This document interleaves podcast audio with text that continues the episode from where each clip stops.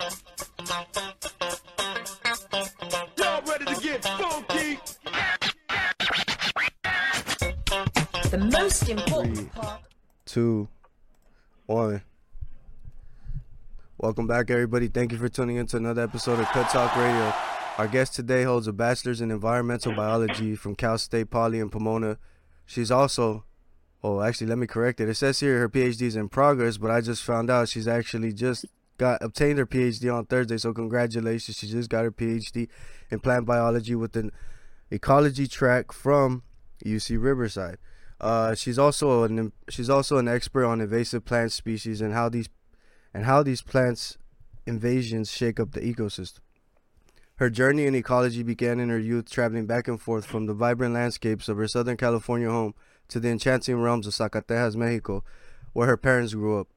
She's been captivated by diverse flora and fauna since her earliest days, and her true aspiration is to build a bridge connecting rigorous research with real world solutions. So, let's welcome our guest. Clarissa, it's a pleasure to have you on the show. To start off, could you please introduce yourself and tell our listeners a little bit about yourself and the work you've been doing, which sounds pretty interesting, by the way.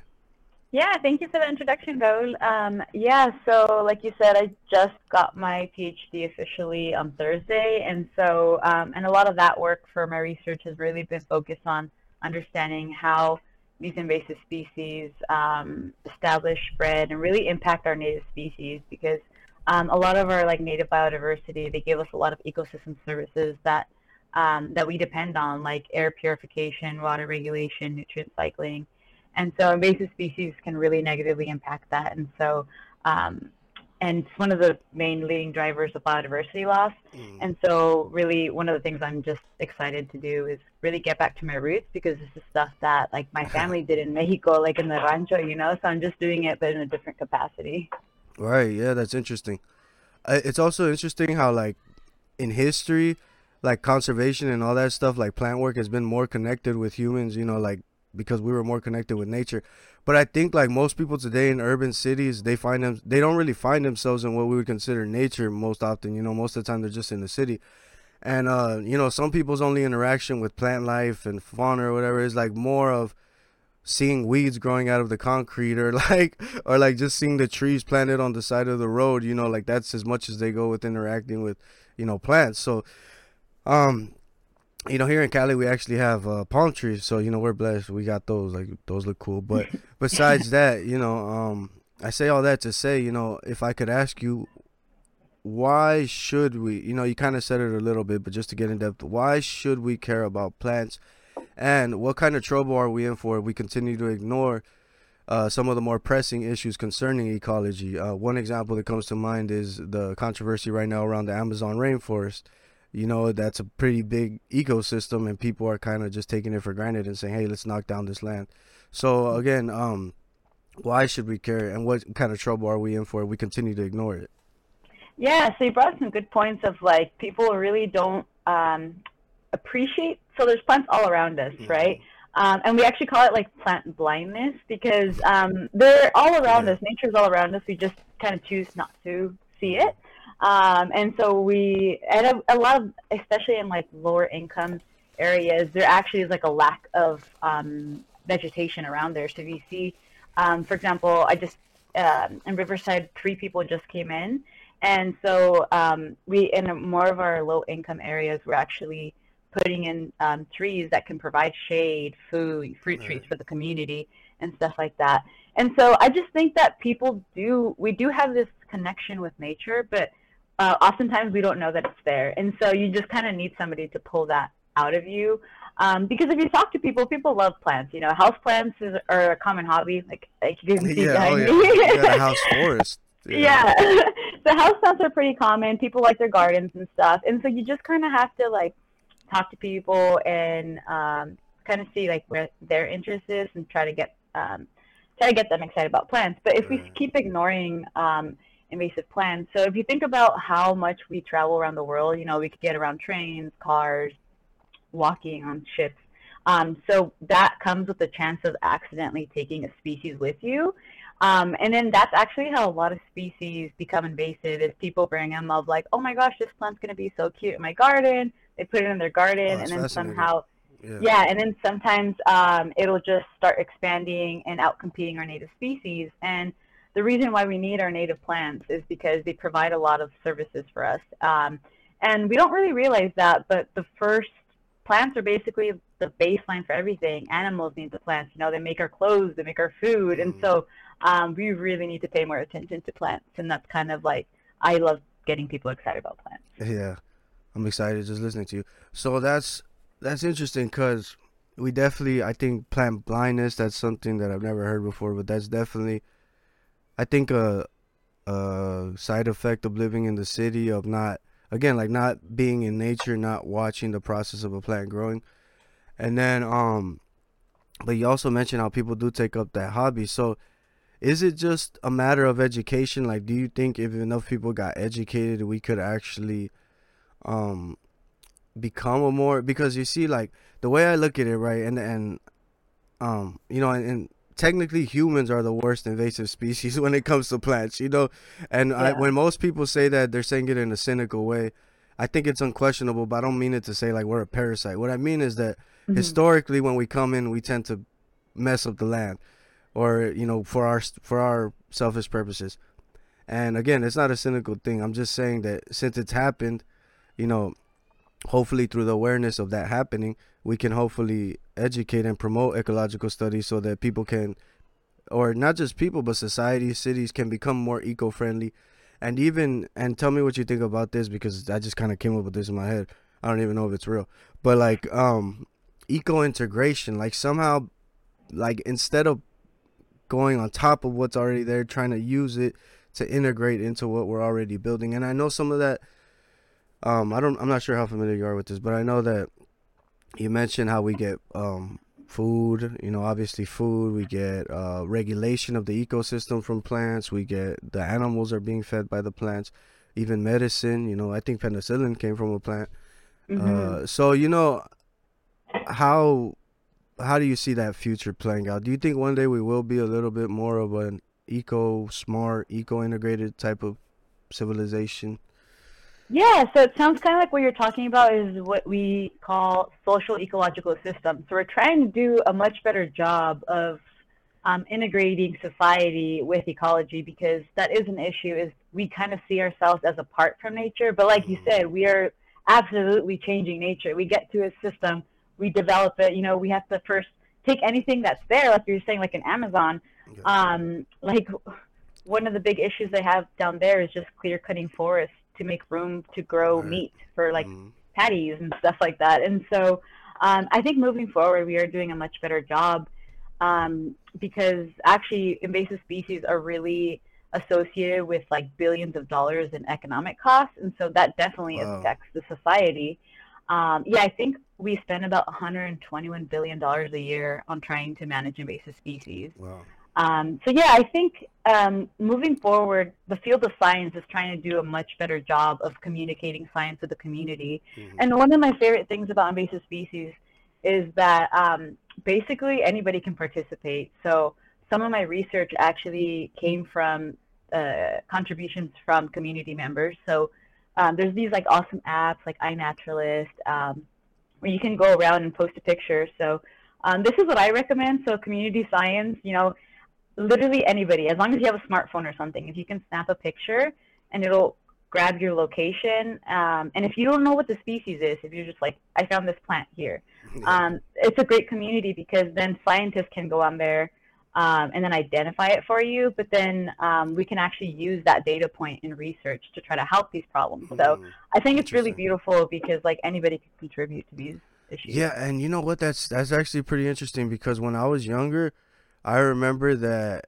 like in astronomy, for example, it there was a similar type of um network. Like you like you could you could go and like make reports of like the moon or something like Jupiter or the stars. You could keep track of it, and then scientists would take that from you. You know, like you could give it to us, and They would use that in their data. So then the Yeah. community becomes a part of the site. So that's pretty.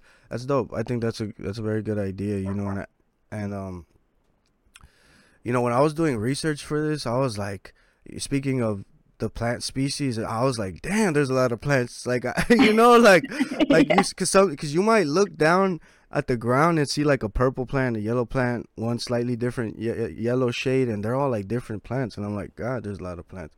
Yeah. So yeah, like I think it's definitely underappreciated. That's one thing that I found fascinating. That it's kind of like bird watching. You know, it's like there's a bunch of them, different ones. So, uh, but yeah.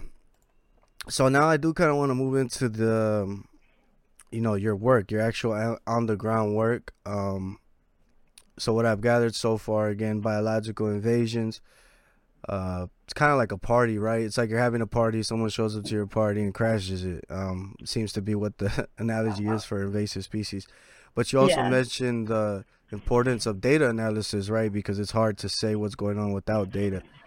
Uh, so I kind of want to get into some technical things here, some aspects that may affect this invasion behavior. So uh, the first thing I want to bring up is climate. So uh, weather, right? And this could be local systems, the greater globe, but let's say even like in a local system, right? Uh, some place that's usually in a drought or something like that. And then you got a lot of rain for a week or something like that. Just the change, the shift in climate. How does that um, act as an invitation for plant invasion, or what kind of tricks do invasive species? Because what we'll find throughout the episode is that plants are actually pretty seemingly intelligent, right? From like what I've gathered, they know what they're doing, or at least they've evolved to do things in a certain manner for for optimized survival. So climate, let's start with climate. How does that create the conditions for invasion? Yeah, and so um, you brought up a lot of good points there. Um, so climate change is like the number one driver of biodiversity loss. Um, and yeah, invasive species plants can be really tricky. Like you said, like they've evolved, you know, to be really good at uh, to, at surviving. Um, and yeah, uh, so you're in LA. I'm in Riverside. We're only like an hour or two away. Yeah, Um, and far. so yeah, and so we can like here we have you know very variable climate, and so sometimes it's really hot. Sometimes you know we get these random like rainstorm. Hilary just passed by, and so like how are these crazy climate events contributing to invasive species? Um, and so actually one of the concerns is that um, when you get these extreme climate events, like for plants, because I study invasive plants mostly, only actually. Um, so like seeds can be carried up in these extreme events with these like winds, and then they can be shifted, right? So then they can be introduced into new areas.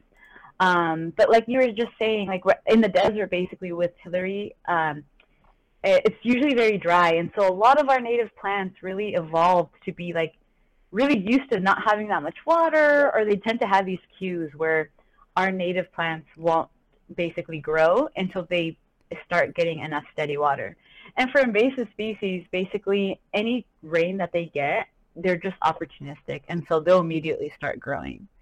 Um, but that doesn't always mean it's bad. So sometimes um, it can be bad, what we call priority effects. So that's when um, your, let's say our native species typically grow around um, January, December, or in Mhm. California at least, are, are plants that live for like one year.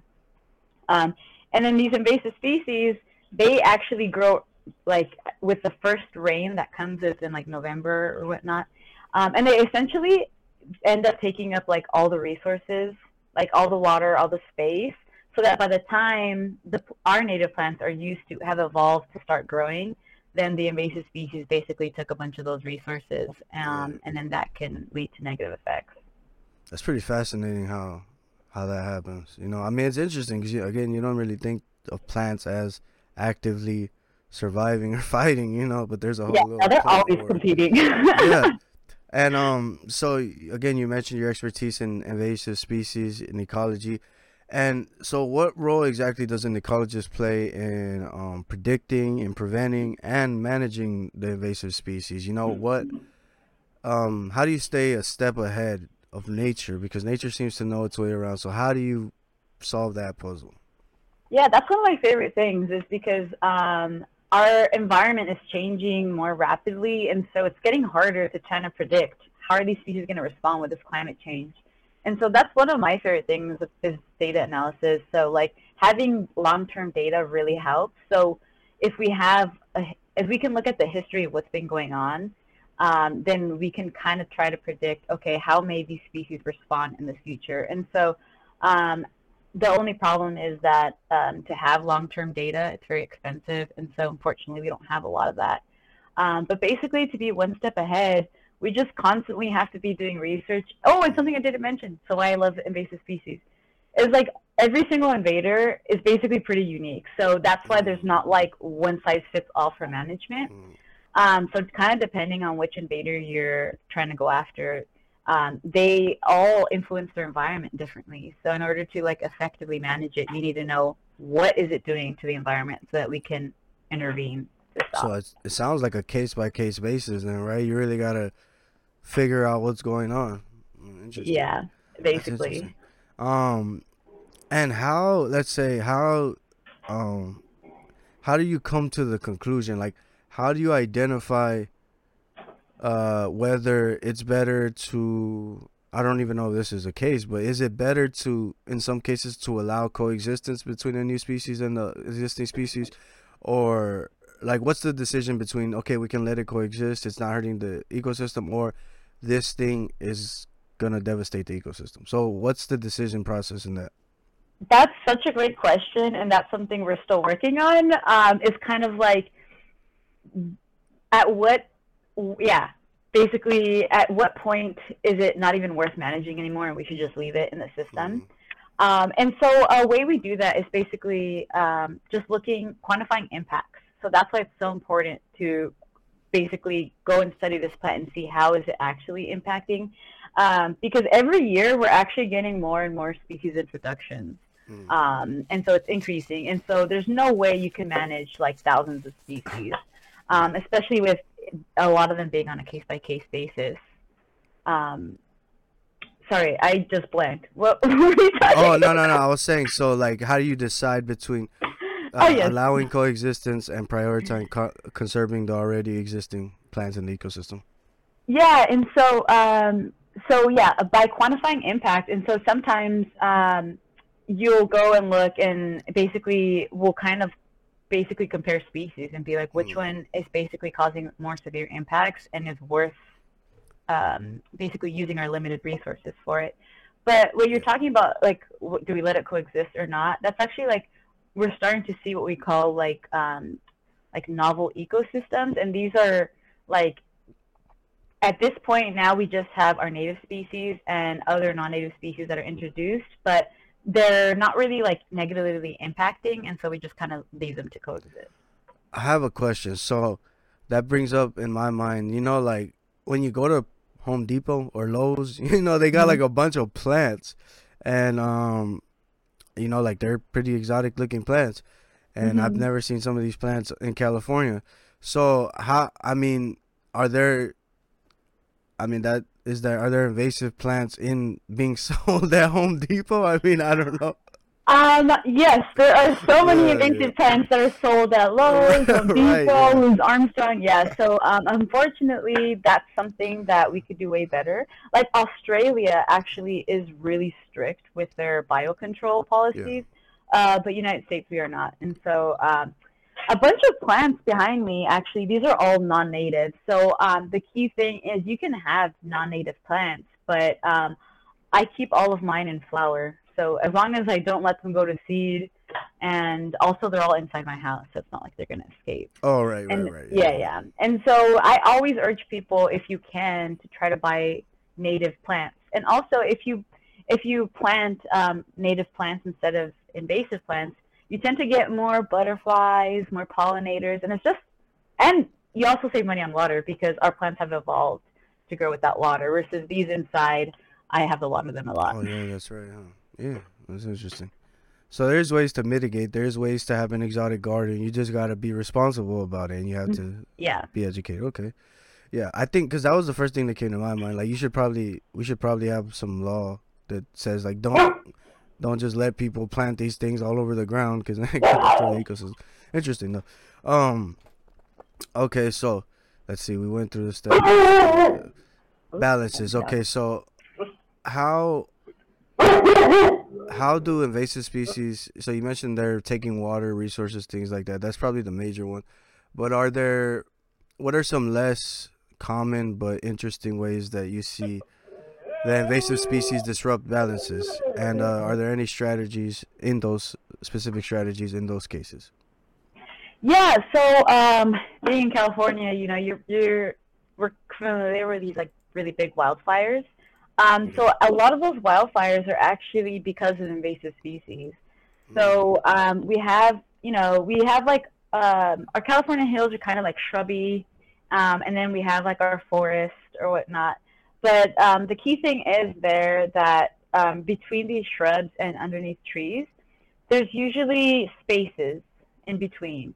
And the thing is, um, we got with it's um grasses that came from um, Europe. So mostly it's European grasses that they only live for one year. But basically, um, they come into these ecosystems, uh, and instead of leaving these like spaces that uh, we normally have, they end up taking up and increasing basically connectivity between all the plants. And so one little spark, it'll basically carry the fire. So it adds extra litter, and it'll burn. Uh, it basically invasive species can increase wildfire risks and then the first thing to come back after the fire is invasive species. And so that's one of the ways um, that invasive species are actually contributing to this like really bad problem of wildfires here in California. Right. Um. So that's a bit of a local example. Do you also have like a? Is there a? Is there like a any plant that's? I mean, I guess the globe is pretty big, but is there any case where you've had a plant that's like had more of a global effect, like where everybody knows like you can't have this type of plant or something like that? Yeah. Um. Well, kudzu, one that we had kind of talked about, or that Yeah. you had, yeah. Oh So yeah, I- I got kudzu- that. Yeah. Yeah, so we could talk about that one later if you want, but that one is one that is pretty globally known as like um, don't plant it because it will grow really fast and it will just take over your whole ecosystem. Yeah. but that's okay. one that's pretty known globally. Okay, kudzu. Yeah, cool. So um, Oh So wait, now- can I send something of else course, that's not a plant? any Cats. Cats are globally known to be invasive, and on many countries uh, and many states, there's specific jobs to actually um, go around hunting cats. Um, and in Australia, the um, Aboriginal and Indigenous groups are a really big part of that because cats they kill a lot of wildlife and are driving di- biodiversity down. Um, and so um, cats are one that almost every place usually has like a like a program in place to go after them. those damn cats. Um. Yeah, put a bell on your cats. Don't let them go um. Okay. So now, all right. So we got kind of over the general for the most part, I think. Um. But now I've got a list of ways that I looked up that plants, you know, specific tactics that plants use. So if you could like, I'll introduce it, and then if you could kind of give us your experience of of coming, you know, into contact with these things, and then how you feel uh it impacts the the ecosystem. Um Yeah. so the first one is it says uh, certain invasive plant species utilize unique visual or chemical cues to attract pollinators away from native plants. So that's interesting. So how does a plant convince this bee to go to it and not the other plant? Yeah, that's a good question. And so um, that's one of the things. Um, so there's a bunch of mechanisms of like how invasive species can actually be invasive, uh, but we call it like novel weapons or like novel chemicals, and that's like these plants have these like these chemicals, um, a lot of these phytochemicals that they emit that basically our natives don't have, and so it, it helps them. And so sometimes these things that they admit uh, um, emit um, they can actually um, reduce. Um, I'm sorry, I'm blanking. Oh yeah, so they can actually reduce the microbial community. So not only do they emit through their leaves and like flowers to try to attract pollinators, but um, through their roots actually they can also emit chemicals that will end up killing a bunch of the organisms that live in the soil. So then that impacts um, native uh, impacts how the soil works. Um, but in terms of bees, so actually, I'm not a big pollinator person, so I'm not sure. but um, but basically, our um, the way it basically steals pollinators that I'm aware of from our natives is that um, it basically just outcompetes that native, and now that plant that the that the bee originally used to go to is no longer there in like the big abundances that it used to be. So then it starts going to the invasive plant, and now that plant is getting all the services instead of our native plant. Right. Does that have anything to do with like the mechanisms that are going on inside of like a, a fly trap, like a Venus flytrap? Are you like, you know how Venus fly they like somehow they convince the the fly to go and then they eat it, like so that's some sort of chemical that's doing that, right? Yeah, so a lot. So sometimes certain plants can emit these like um, these scents that the insects can then pick up on. Um, but yeah, so carnivorous plants are amazing. I have a collection of some as well. Um, and yeah, it's just amazing how plants evolve to be in those environments. So carnivorous plants actually evolved to eat insects because they grew in nutrient poor soils. And so they evolved to be like, okay, I can't get this phosphorus from the soils and nitrogen, so now I'm just gonna like evolve this way to digest insects. So plants are amazing. That's fascinating. So let's take a little detour into the carnivorous plant realm. Um. So, is that what it is? They just evolve plants evolving in places where they can't get nutrients from the soil. They have to get it from above ground.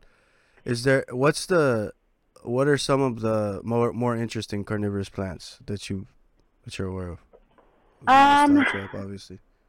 So yeah, the Venus flytrap is really interesting because um, of the way it actually traps the uh, the insect. Because basically, we have these little trigger hairs, um, and they basically the way they snap is based off of touch. So we call it like um, thigmonasty. So anything to do with touch.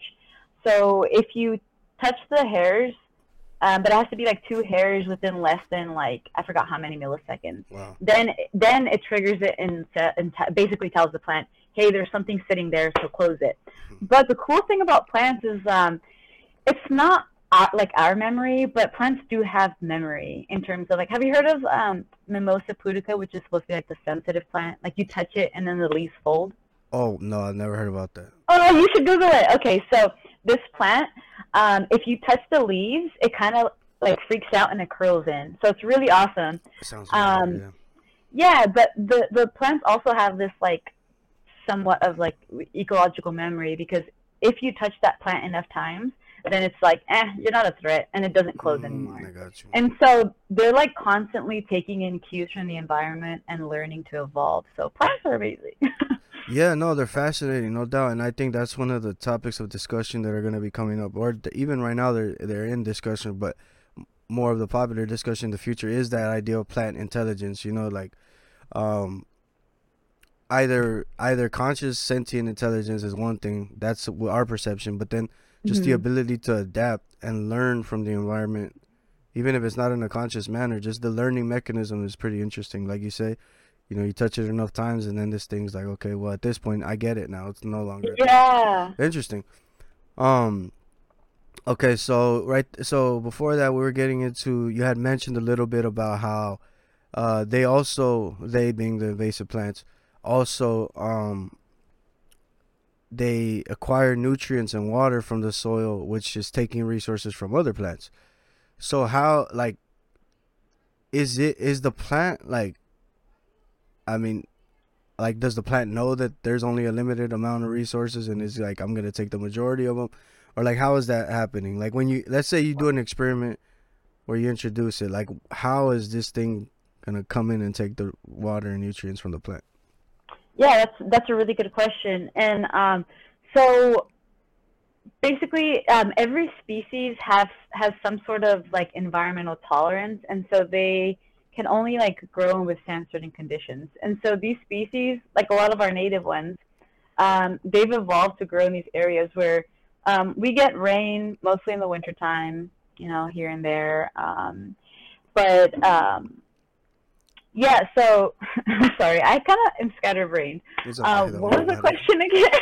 Uh, yeah. So, um, so how are so how exactly are invasive plant species? What are what is there a specific technique in taking nutrients from an Oh, yeah. ecosystem, taking water? yeah, and so um, uh, the way we kind of measure this, like when we're doing experiments, is uh, we call them functional traits. And so basically, um, it's really cool. Um, so we call it like the leaf economic spectrum. And basically, by measuring a bunch of like leaf and root traits, we can measure how fast and how much nutrients they actually allocate into like because some species care more about putting energy into growing seeds for the next generation um, and other species that grow in some more like harsh environments they grow they take a lot of these resources to actually um, in, invest more into their roots so that they so that then they can have more access to those like to the water um, and nutrients in that. But in terms of but but um, underground there is a lot of like communication because fungi are like really important for plants. And so a lot of the times fungi uh, so like some mushrooms uh, will basically create this like um, association with plants where then um, they're basically allowing the plant to get more water by like Hmm. by like tapping into this like mushroom network Yeah, mushrooms are uh, fungus. Mushrooms they're very fascinating because they, from what I understand, from what I which isn't much, but just from what I've seen, it's like they're they seem to be very good at that, uh, redistributing resources, creating networks, long networks, huge Yeah. networks, like like forest size networks. You know, so so it's interesting that they do. I mean, you know, not to kind of look at it from like a a live perspective. It's like they're kind of being the the gatekeepers of the, the system in some sense, which is interesting. You know, I'm sure I'm sure Mhm. something will come out of that in the future. More more research of how exactly that's happening. Um, because you could imagine that if there is some amount of finite resources within an ecosystem, right? If you only have so much water, so much nutrients, you can only have so much life that's gonna sustain, unless you're able to create some even distribution or something like Mhm. that, which is Mother Nature doing its work. So I, you know, that's pretty fascinating. And I want to ask, so based off, you know, you said there that some some on the leaf spectrum, some are prioritizing. You said uh, seeding, some are prioritizing nutrient gathering, things like that. Um, in your experience, do you see any uh common factors that are like what are the determining factors in that in that if there are any? Like is there some like preconditions that say, okay, this plant's more likely to want to seed. This is more of a seeding plant. Is there a precondition? Oh, okay. Yeah, yeah, and so um, it's really cool. So basically, based off the size of a leaf. So for example, um, here I'll show you. So this plant, this is one leaf. It's like really big, right? And Oh, so leaf, yeah. um, yeah, so um, what that leaf tells us is basically is um, so this leaf evolved um, to grow in the understory of like um, forest. So like think about like Amazon forest. There's a bunch of trees. There's a bunch of shade, right? Mhm. And so these plants are basically trying to grow, and like monsteras are known for this to have like their Swiss cheese, um, like these. And so for these plants, basically their strategy is to have as big of a leaf as possible to try to capture any light that might go through the, the canopy of the trees. Oh, Um, versus we have some of like, let's see, some of these plants are like where their le- their leaves are like much smaller, and so um, with the leaf economic spectrum, we basically say you know some plants tend to be more resource conservative, so they they take up resources at a much slower rate, um, and then things that um, basically have these big leaves um, they are just really good. And actually, going back to invasive species, invasive species tend to be resource acquisitive. So they're just like they don't they just get to a system and kind of like you were saying, like how do they, how does a plant know how much to take in the system if there's limited? So invasive species basically don't care. They just get to a system and they just and Right. they're well. Yeah, basically, I I study annual plants, so only plants that live for one year, and Mm. so um, this can vary for like invasive trees or shrubs that live longer. Um, but for the plants that live one year, basically, at least the ones that I study, their goal is to like get to an area, get all the nutrients, and just make enough seed so that they could come back next year. Versus our our native plants, they just kind of grow slower and are kind of taking their time because they're like, man, what if there's a heat wave? You know, we know what it's like down here in LA. You know. Interesting. Um. All right. So just to get back on a little bit of the methods of invasion. So, uh, another one that I have on the list here is says that not only so we mentioned using chemicals to attract pollinators, but now it says here that invasive plants also possess toxins and chemicals to deter herbivores. So you know another way to well, one way to survive is to outgrow. Another way to survive is to not die. You know, so if you don't, if the plant wants to keep going, it's got to make sure that the deer or the whatever herbivores are in the ecosystem aren't going to eat it, so it can keep Mhm. growing. So, uh, what's that about? Like, how have you seen that plants that are deterring herbivores Yeah. like that? And so that's more of what we call like the novel weapons, and it's because um, and the reason why invasive species do so well is because, like you're saying, plants, you know, they can't move, so basically they evolve their own little like methods. Like roses, they have their little prickles and their Mhm. thorns and all that stuff.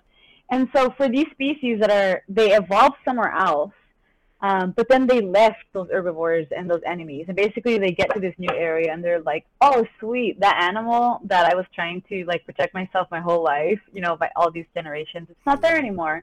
And so it does so much better. But um, it's really common for um, for species to actually come in and have those kind of negative chemicals. Um, so uh, I just think of like uh, something I tell people is cilantro. Like cilantro, that flavor that it has, it was uh, originally to like deter herbivores, but turns out we like it. You know, well, some of us like Doesn't it. Mexicans, that's for sure. yeah, and so um, sometimes you know, I mean, that's one of the things that like some um, some uh, some plants can actually have like these like psychotoxic, like psychedelic Right. chemicals. Mhm. And so, like all these chemicals that it's producing, um, we call them secondary compounds. So anything that's like not absolutely necessary to just survive, and it's more of like secondary. Um, all of these extra chemicals that it produces, it's just to like try to like get away from everybody. But it ends up for a lot of invasive plants, like um, in California. Uh, I just remember during the super bloom, people were posting pictures of like, look at this super bloom, it's so beautiful, and it was all invasive plants, and I was like, no, you should take pictures of the native Oh, plants. that's hilarious. Like, like, um, I mean, You're like on the like, inside.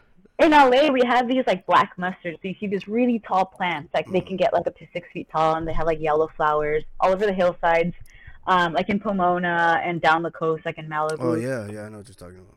Yeah, so that plant it's it's invasive, and that plant actually reduces. Um, it like sends these chemicals in the soil.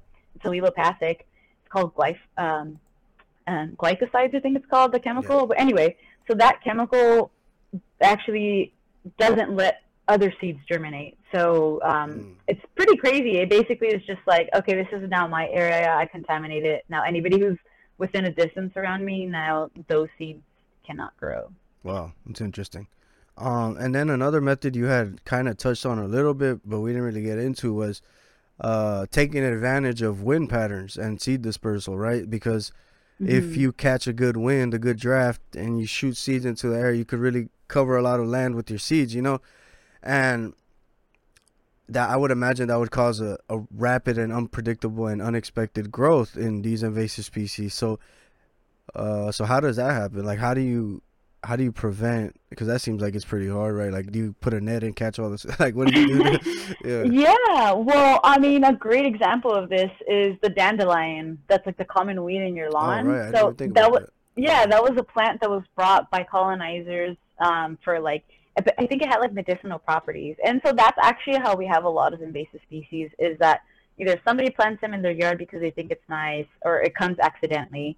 Um, and so that plant, um, I mean, you know, people blow them for fun, which please don't do that. Yeah, that's what I that's, it's good luck. You get a wish. Yeah, you get a wish, but you also spread the incubator we actually good have so we have native species that do the same thing. So I mean, you look up, um, they're called silver silver puffs, Uropappus lindleyi. That's a California native plant that you can blow in a wish, and you'll Okay. throw good seeds out. Okay. Um, but yeah, so like that's a good question. Like with wind, just like having these species move, like how do you limit the spread of these species? Um, so it's also really common for seeds to get attached to our clothes. So actually, when you Mm. go hiking, it's really important. Um, if you can please scrub your boots before and after, and your and just your clothes, because um, these seeds are just so good. They've evolved to just be really good hitchhikers. Um, and so we always tell people like, um, if you're gonna go off-roading, you know, please just like make sure you clean your tires or something. Um, but in my car, I actually carry a little brush, and like before and after hikes, I like brush off my boots to make sure I'm not bringing in or taking out any seeds. Yeah, Um, I think you're the and so only person doing that. So you, you definitely need to educate some people on that because Yeah. people are are scrubbing their boots, unfortunately. But I mean, I can see why that would be dangerous, right? Because you know, you step, step, step, and next you know, you s come back Mhm. home. You go miles away to go on a hike, and then you bring that. You basically help the plant travel miles to over here. You know, so. Exactly. Yeah. I think that's the importance of education is to let people know, uh, be more aware, and then you know that's kind of like, I, I don't know. I think like if more people did that, then they would obviously they would be more conscious of what's actually going on with the plants, you know. So maybe that's what it is. We just gotta uh, create the awareness.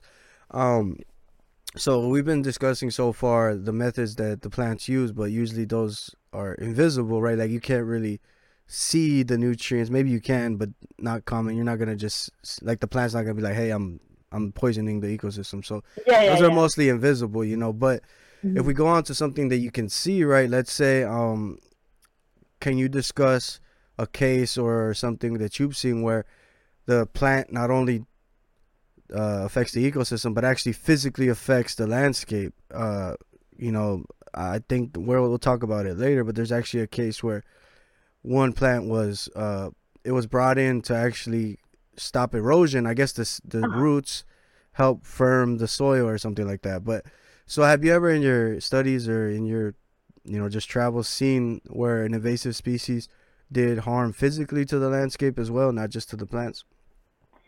Yeah, so um, there's a few um, individual or a few species that do that. So um, one example is um, the sea, uh, salt cedar tamarisk. So that one is one that California spends a lot, a lot of money on.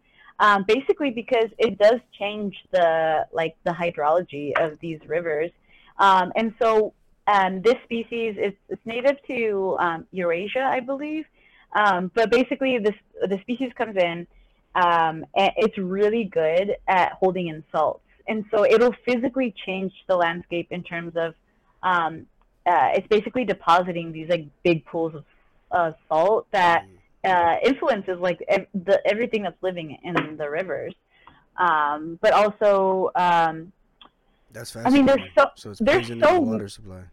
yeah, basically. Um, but then there's a lot of like back and forth in the community because there's some good thing. Well, the birders basically likes this species because birds like to nest in it.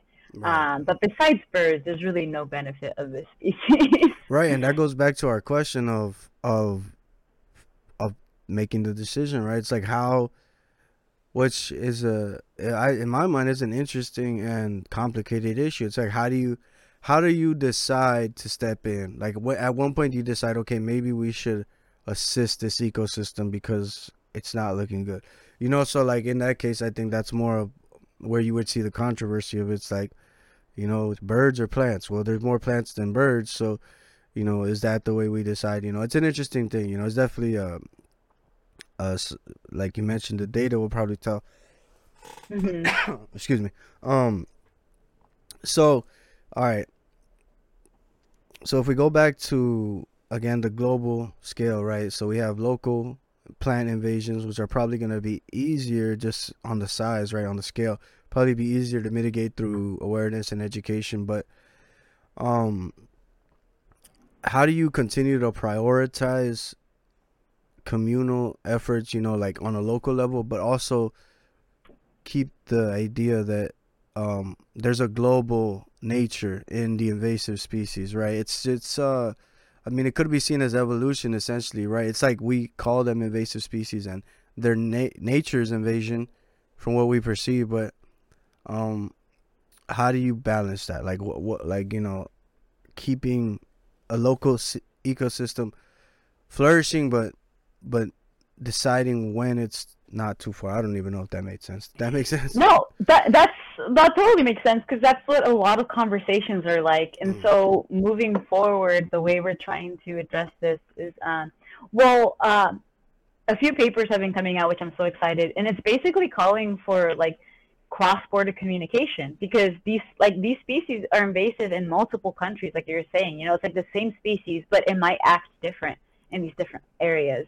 Um, and so what's really helping is like with scientists from um, like if we don't just focus on science in North America, you know, there's a lot of good science going on in South America and Africa and all these other continents. And so we're noticing that, you know, it's actually a much better strategy to be talking about how the species um, like evolve or act in all these different areas. Right. Um, and uh, but yeah, so what you were talking about, it just reminded me of a lot of conversations that I've been a part of where where basically it's land practitioners, so people who are actually out there on the land, you know, like uh, dealing Right. with this, researchers who are, you know, studying the more fundamental side of it, and then people are funding it who are like, okay, so like, where should I give my limited funding to? You basically have to like just weigh out the pros and cons of. Um, a big issue is like, how do we manage this invasive species without killing all of the natives too? Right. So like, some of my work is, has done has been with herbicides to be like, how can we use herbicides in a way that will kill this one plant, but like not kill all of our native plants as well? And so it's a lot of back and forth. Yeah, that okay. That brings up a good question too, right? That that was actually one of the questions I had was the herbicide discussion, right? Because that's controversial in some sense. We've seen, for example, in the past, Monsanto, the the GMO, um, genetically modified, yeah, GMO. Okay, I'm gotta make sure I didn't get that. Um, the GMO farms, you know, where they uh are growing these mass farms in order to feed the population and they're using herbicides and there's been controversy because there's been negative side effects. And that also plays into another question that you arose in my mind which is how how much does this have to coincide with also you mentioned the land workers which farmers right? Farmers work the land. They're growing crops. They're growing the crops for the big cities. Mm-hmm. How that's an interplay of three right there. You've got the invasive species, you've got the farmer, and then you've got the method of curing the invasive species without damaging the farm. So that's a that's a equation that you got to kind of figure out. And and it's important because if you make a mistake, then you could destroy a, a supply of food.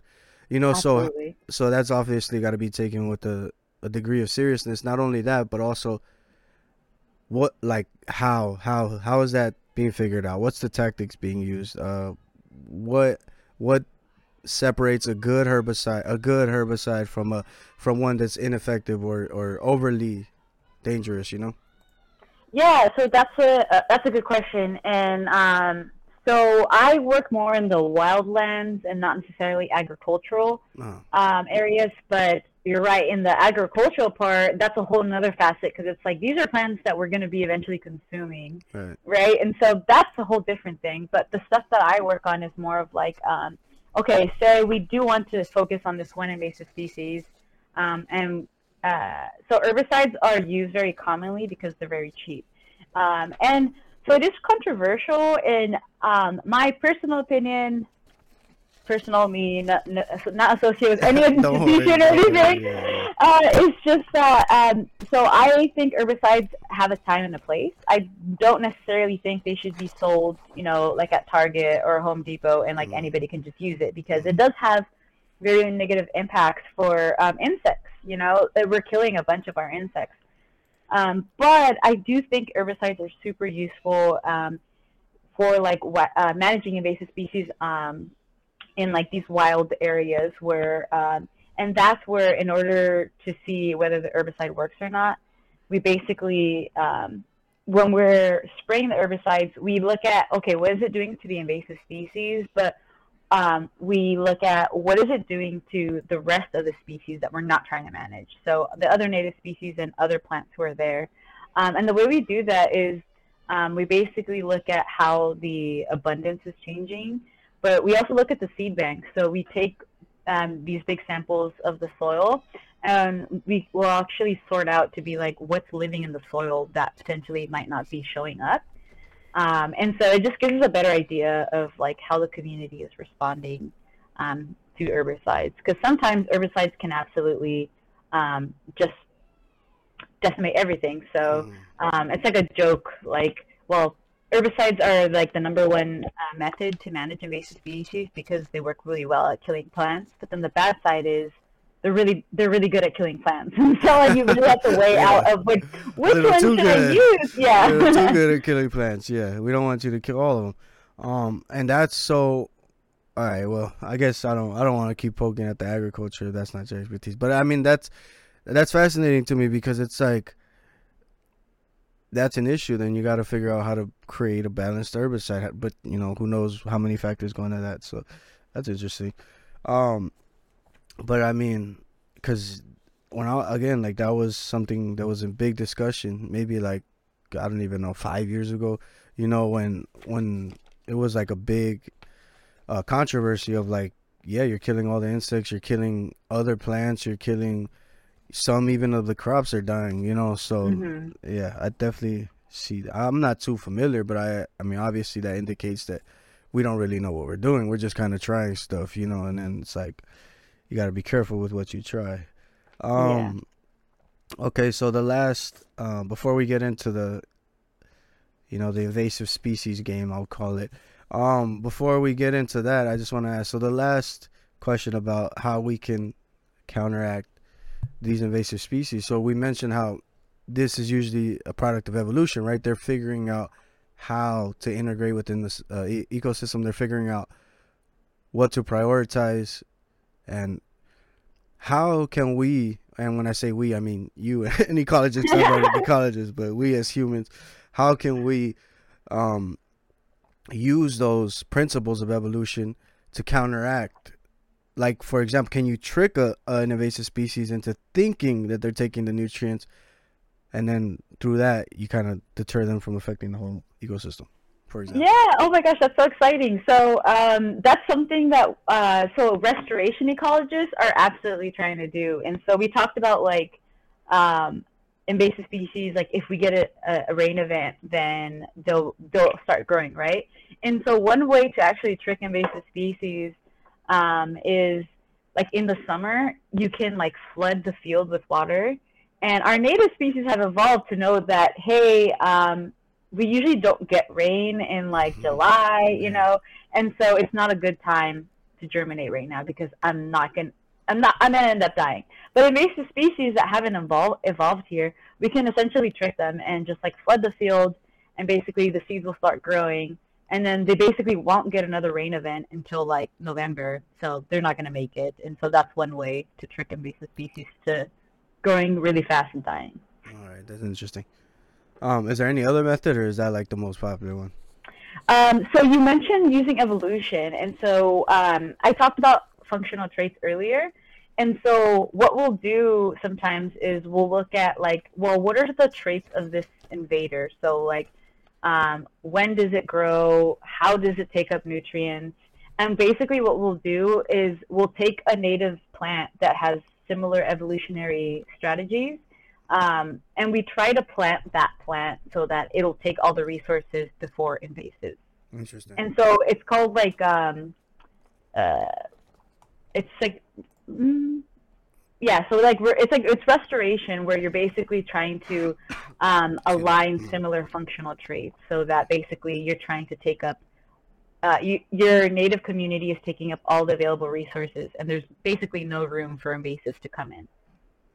Right, that's interesting too because if let me let me think this through. So if you're using a more native uh, a native plant with similar evolutionary principles, therefore it would probably directly complete compete with the invasive species. hmm Is that having any effect on the plant that you're planting? Like is it becoming more effective afterwards? I don't know. Does that even make sense? Oh, that oh, like that's a good question. Like, is it itself becoming a better competitor because yeah, you're like yeah. Um, I mean, potentially, yeah, we can be potentially making this.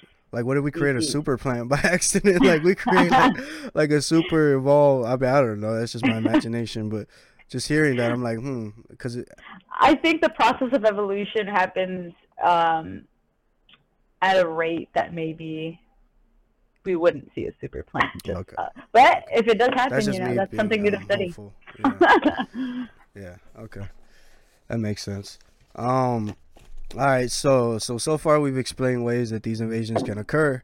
So now we're gonna go into some examples in which they have occurred throughout history, and maybe you can give us your assessment of each situation and kind of what you see it and, um, yeah. So I'm pretty yeah. So for the most part, these are just scenarios, and then uh, so maybe like a solution that you could give us, or how, Yeah. as an ecologist, given this the situation, how you would approach it.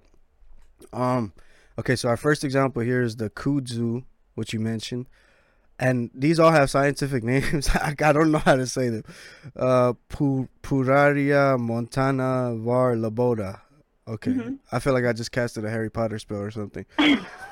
Um, all right. So the, it says the kudzu was introduced in the United States in the late 19th century as a solution for soil erosion. It was promoted as a fast-growing plant that could stabilize slopes and prevent erosion. However, its rapid growth and ability to cover large areas quickly turned into a problem. Kudzu's vines can smother and shade out native vegetation, leading to loss of biodiversity. Its impact particularly no, excuse me, its impact particularly noticeable in southeastern U.S. the United States, where it's earned the nickname "the vine that ate the South." So, yeah. can you tell us how you see that situation and how we could possibly prevent that from happening again? Yeah, so this is a, like a classic example of an invasive species. Like, if for anybody listening, if you haven't seen, you should Google this because kudzu invasions are pretty wild. They'll like take over like complete barns and like trees, and it's just like only this one vine.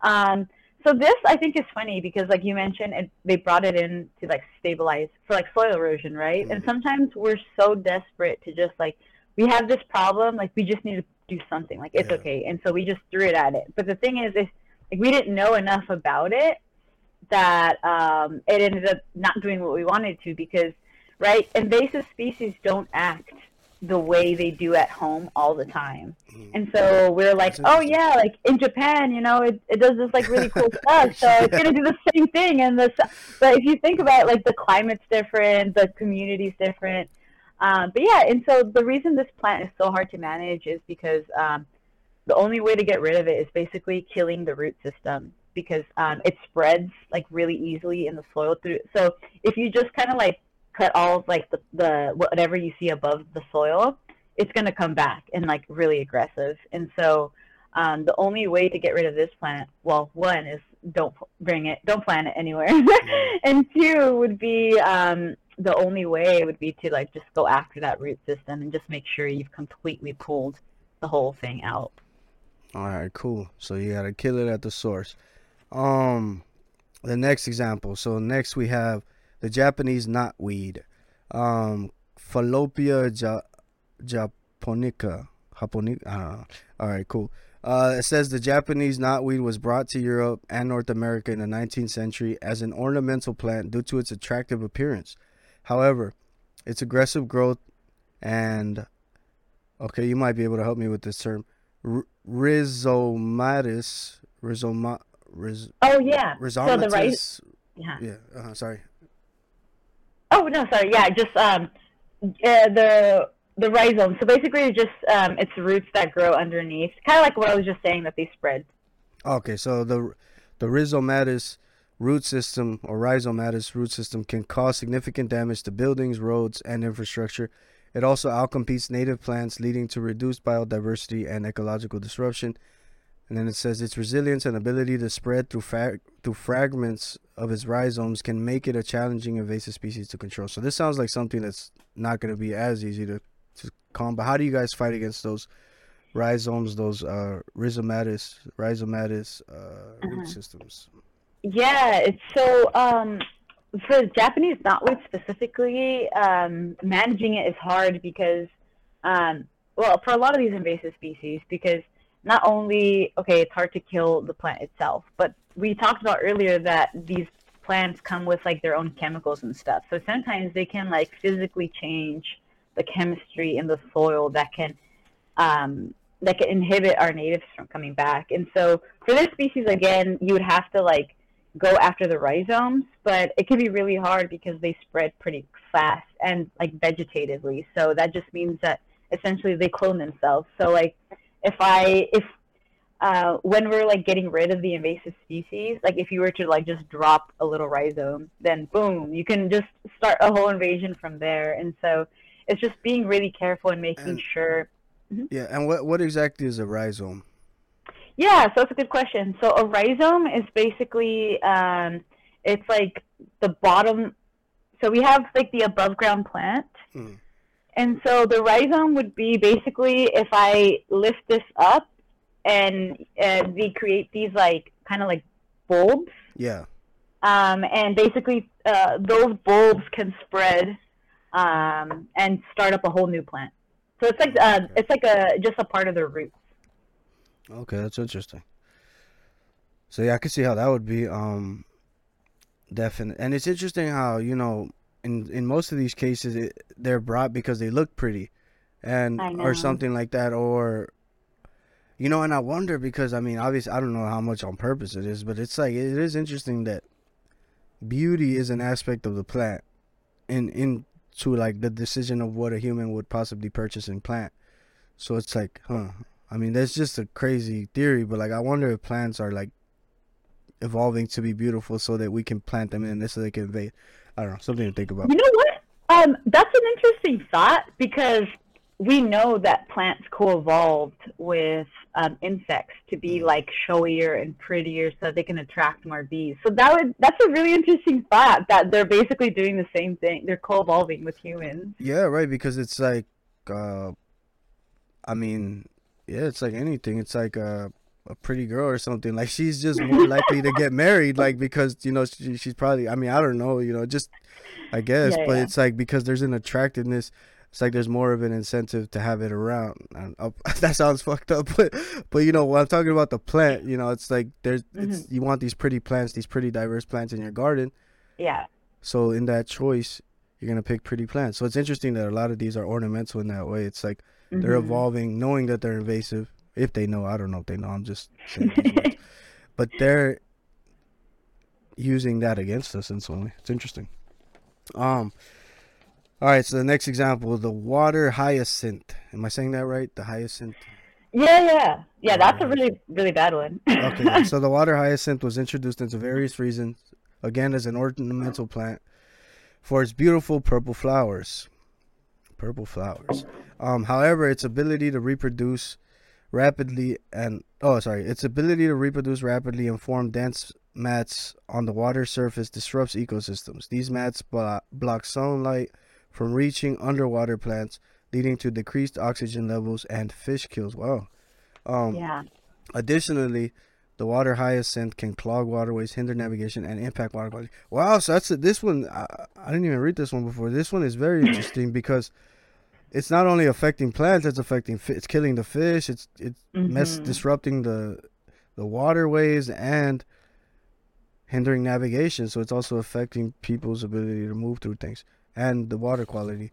So I mean, what's what's up with that? Like, why would there be a plant that could that just completely destroys the ecosystem? I mean, Yeah, so this is another one that if you haven't seen a picture of, I would Mm. say you should Google it because it's an aquatic plant and you can you'll see pictures of like boats where just like it's surrounded by this invasive species. And so you can imagine that there's a lot of things that photosynthesize in the water whether it's like a phytoplan- phytoplankton or if it's um you know some aquatic plants.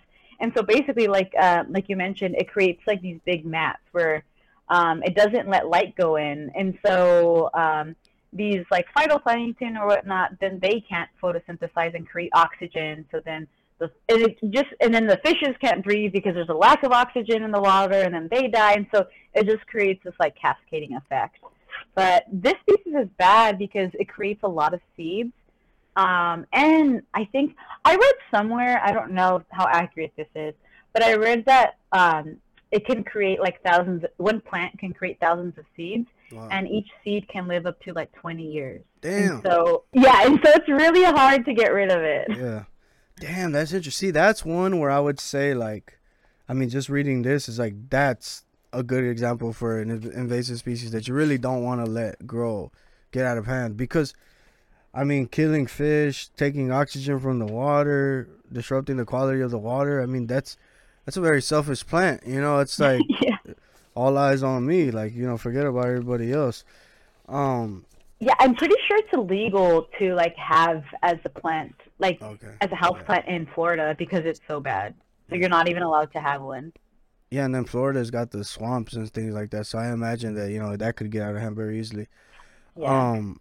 Okay, so the next one is the the purple loose strife, loose strife, Lythrum salacari. Um, um, the purple loose strife was introduced to North America in the 1800s. Again, you know, we have this recurring theme uh, as an ornamental plant. Oh, this one, and for medicinal uses. However, it quickly escaped cultivation and established itself in the wetlands. Its aggressive growth crowds out native wetland plants, reducing habitat for wildlife and altering weather, uh, excuse me, wetland ecosystems. The loss of native plants can impact insects and birds that rely on them for food and shelter. So uh, again, another interesting case where, but this one it says more specific to wetlands. And what's the difference between an invasion on a wetland, let's say, versus an invasion on just a meadow or something? Yeah, so um, that's a good question. And so um, I talked about like invasive species kind of being like a case by case. And so it's interesting that sometimes invasive species can act, can affect different ecosystems. So um, wetlands tend to be um, more vulnerable to things just because they're connected to like the waterways and like um, there's a bunch of like endemic species. So that means that like that species is only found there in that area. And um, and like meadows and grasslands, I mean, it still can be pretty detrimental, but I think it just kind of depends on like how it's actually impacting. All right. Okay. So so resources available. Also the navig the way that plants able to navigate. Okay. That's interesting. Yeah, and this plant, the seed can live up to three years, I think, but it still it still produces enough. I think the main problem with this plant is that um, it can reproduce. Like the other plant was like, okay, it can reproduce from rhizomes. So this plant can actually reproduce from a stem. So if you just like leave like a twig or something, the whole plant can like come back from that like that one stem. Well, talk about um, what which- resilience. Talk about resilience. Yeah. Um, all right. So this last one, I, I want to go over the details because it's interesting, and then we could like speed through the last five, just because I don't want to keep taking up too much of your time. But um, so the last one that we'll get into details with is the giant hogweed, uh, Herac- Oh yeah. uh, Heracleum man- mantegazi. I mean, these are some crazy names. Um, it says the giant hogweed was introduced to Europe and North America again as an ornamental plant. This is the interesting part. It says its sap contains photosensitizing chemicals that can cause severe burns and blisters when exposed to the sunlight. A condition known as, and I'm probably gonna mess this up, phytophotodermatitis. Um, this possesses a risk to people who come in contact with the plant. Additionally, giant hogweed's aggressive growth can shade out native plants, impacting local biodiversity. So that's interesting because this is the first example, except the next one, but this is the first example where we see it actually has a negative effect on humans. hmm Is that a common trait in invasive species? Um, not super common, although one of the species that I am working with, or that worked with for my dissertation, it's called, um, common name is stinknet because it smells really bad. And actually, in Arizona, there's been some reports that this species is actually causing like respiratory issues. And so there are other species that do directly Im- impact uh, humans. Uh, but yeah, I think this invasive species is funny because it was brought in because if you've ever seen giant hogweed, it's big, so it's like I'm only five foot four, and so they would like tower over me. So it's really tall, and they were brought over here because it makes these like really nice, like big flowers. Um, but yeah, so this species, like you said, it's um, uh, phytodermatitis or something yeah, like something that. like that. Yeah, so basically Sure. the sap, like if you touch it, it'll physically like it reacts with the sun and um basically dermatitis is just it gets like inflamed and itchy and it burns and that can last up to days. So in areas where this species is invasive, there's a bunch of signs everywhere like do not touch it, like stay away. And so ma- you can imagine that managing this invasive species requires like extra care then because then Yeah, you're like, well, handling it, you know, there's like different precautions. yeah, that sounds bad. sounds bad. Yeah. Um. All right. So again, I'll go through the last five quickly. I'll just say the names, and then maybe you could just give us the the details and what you know about the plant and how it's been invasive. Um. So the next one is the English ivy, Hedera helix. So can you tell us Yeah. about the ivy?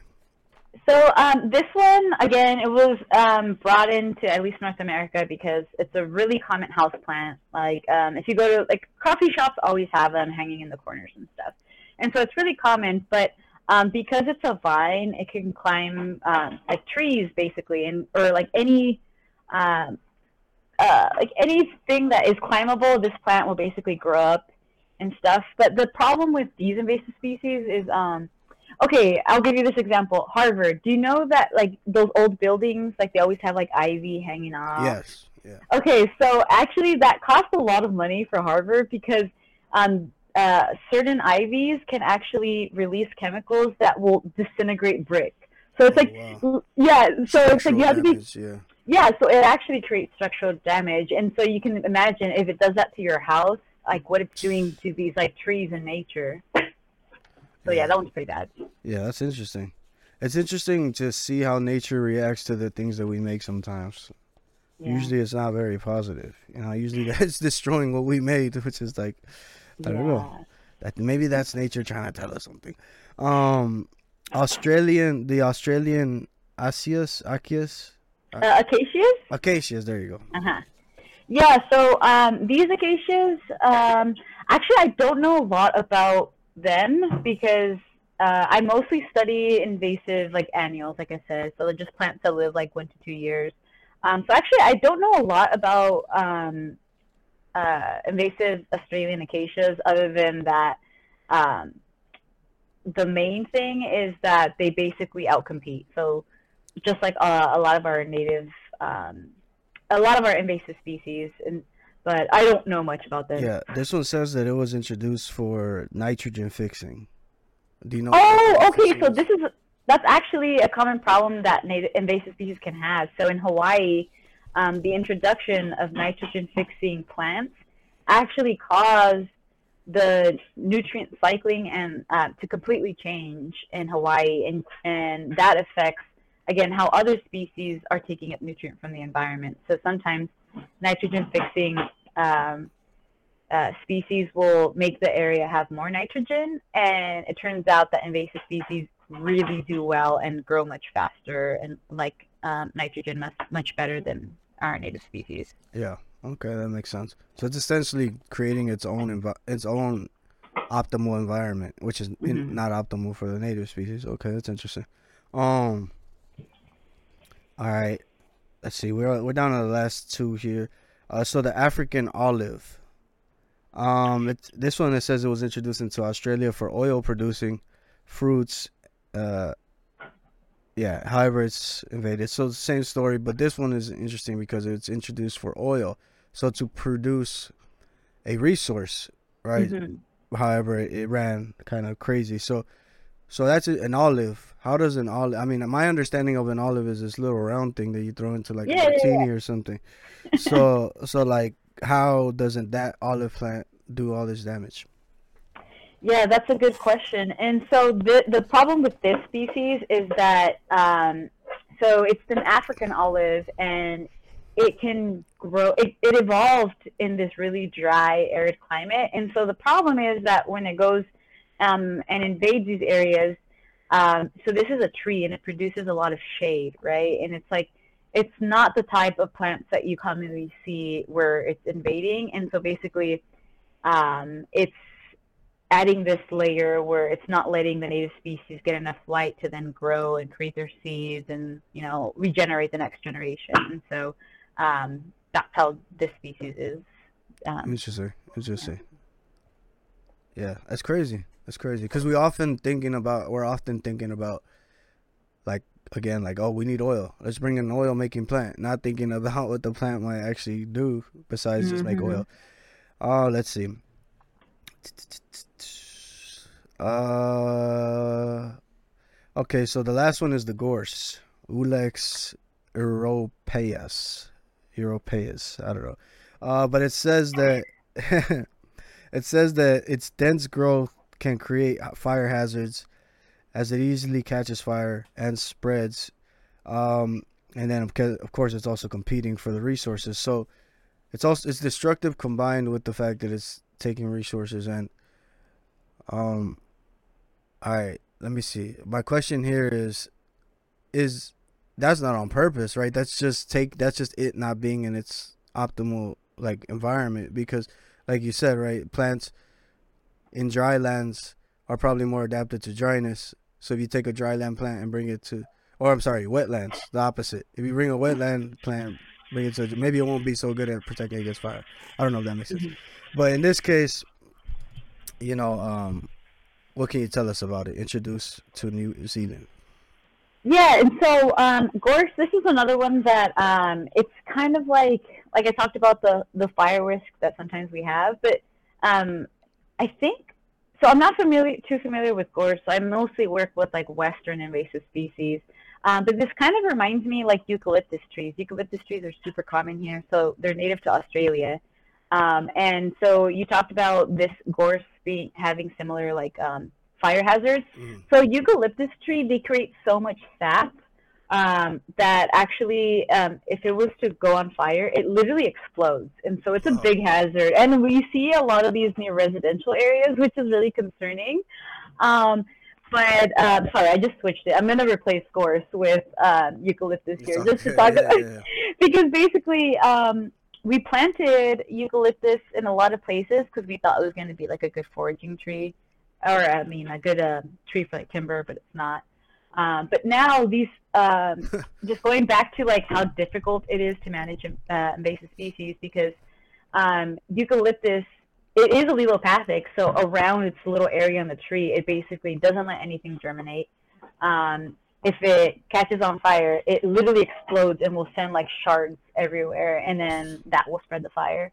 Um, but one of the in San Francisco, um, they're actually considered um, historic now because they've been there for so long, and they're home to um, some native owls.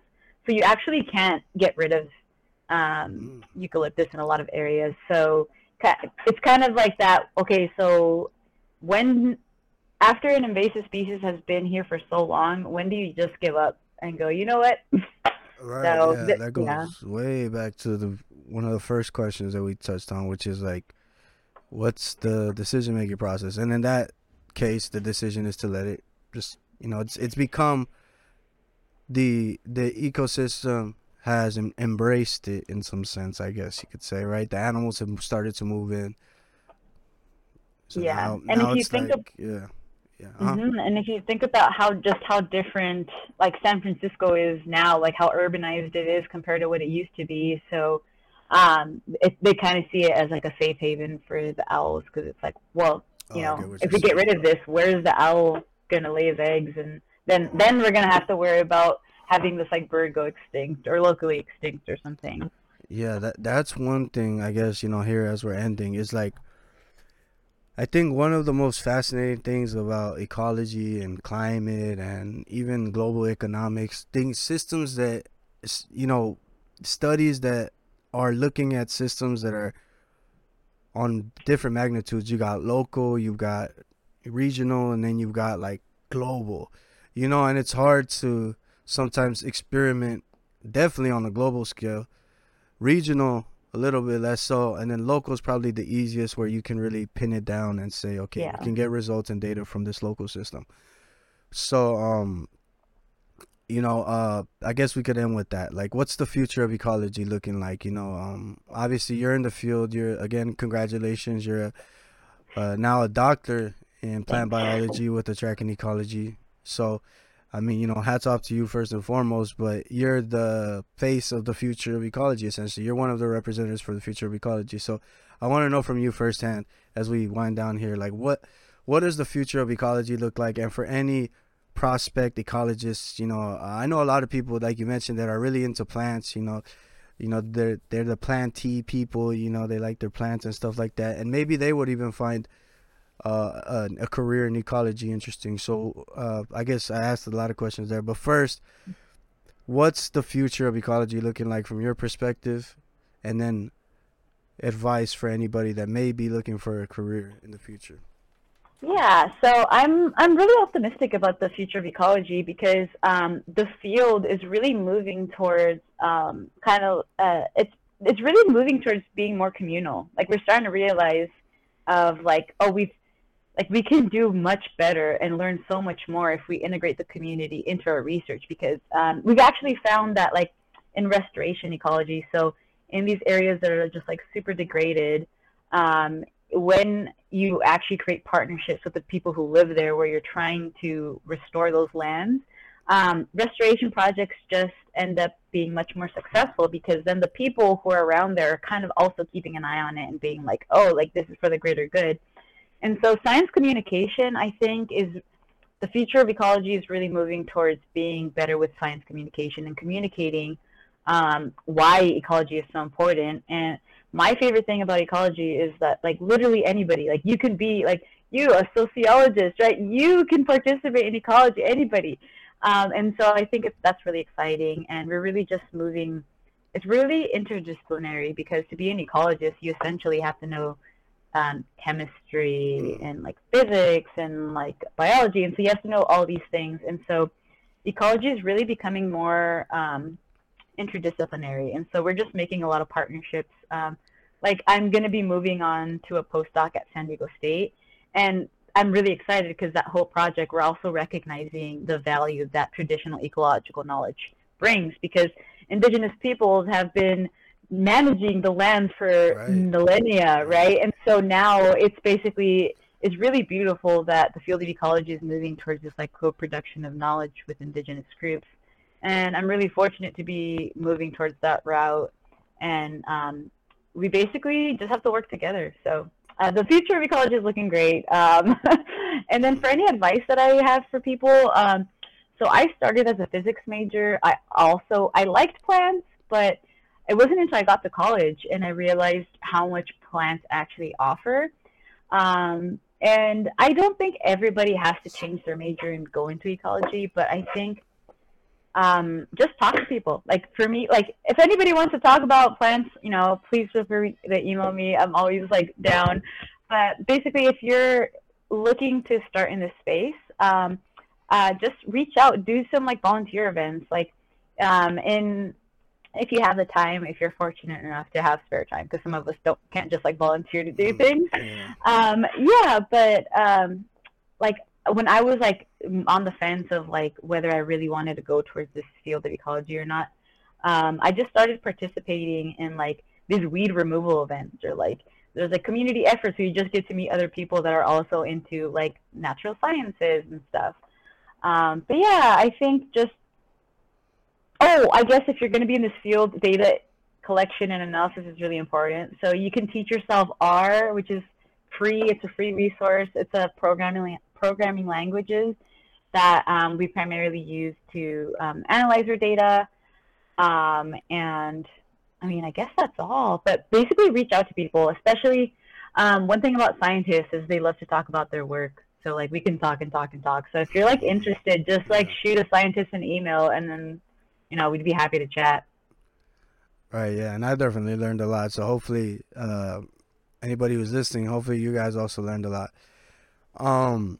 But yeah, that's that's interesting. That's fascinating. Uh, and and again, congratulations on your achievements. Congratulations on all this all the work you've done and and it seems like you're doing uh, some pretty noble work. So hopefully, uh, hopefully we can see this shift into education in the public because I think that I think that it, it would be one of the things that would help create even a more uh not just aware obviously but happier society if we're able to see how we're directly helping and coinciding and being mm-hmm. together one with nature you know uh rather yeah. than you know being the destructors that we've been so far you know just like stepping on everything uh but yeah so I think that's it. Uh, let me think real quick. Is there any last things? Is there anything you want to promote? Is there any books or any studies or or anything at all that you want people to be aware of? Um, well, I just want to say first of all, thank you. This is amazing. I, I appreciate everything that you do because, um, yeah, you just cover so many topics, and I just think that's amazing because you're basically doing what we're trying to start doing in ecology of like just trying to get the word out there you know and yeah. you're doing amazing at communication but in terms of like things i would want to oh if you live in california um, so there's this website calscape.com and so basically you can go and you can put in any address. So you can put in your home address or like if you're um, or your work location or something, and it'll give you all the plants that would do well in that climate. And it will be like instead of grass, uh, if you want a ground cover crop, so then you could put then it'll give you a native species instead of going to Lowe's and buying one of those invasive species that we talked about. So, um, and you can, and by Calscape, you can put it based off of pollinators. So if you're like, I want my garden to have more um, butterflies, then you can just put that in the filter and it'll tell you which plants will attract that. So uh, just check out calscape.com. All right, cool. So you guys check that out. Um, and that's it for today, folks. Uh, again, thank you to Clarissa, Doctor Rodriguez, for uh, for coming on and sharing her knowledge with us. And hopefully, you guys learned something. And hopefully, we could create some future ecologists, or we could at least educate some people as to why we should be more aware, more conscious, and more careful with the environment and the ecosystems that we're within. And moving forward, how we could create a better relationship, right? Um, but yeah. So again, thank you guys. Uh, that's been another episode of Cut Talk Radio. As always, take care, be safe, and peace.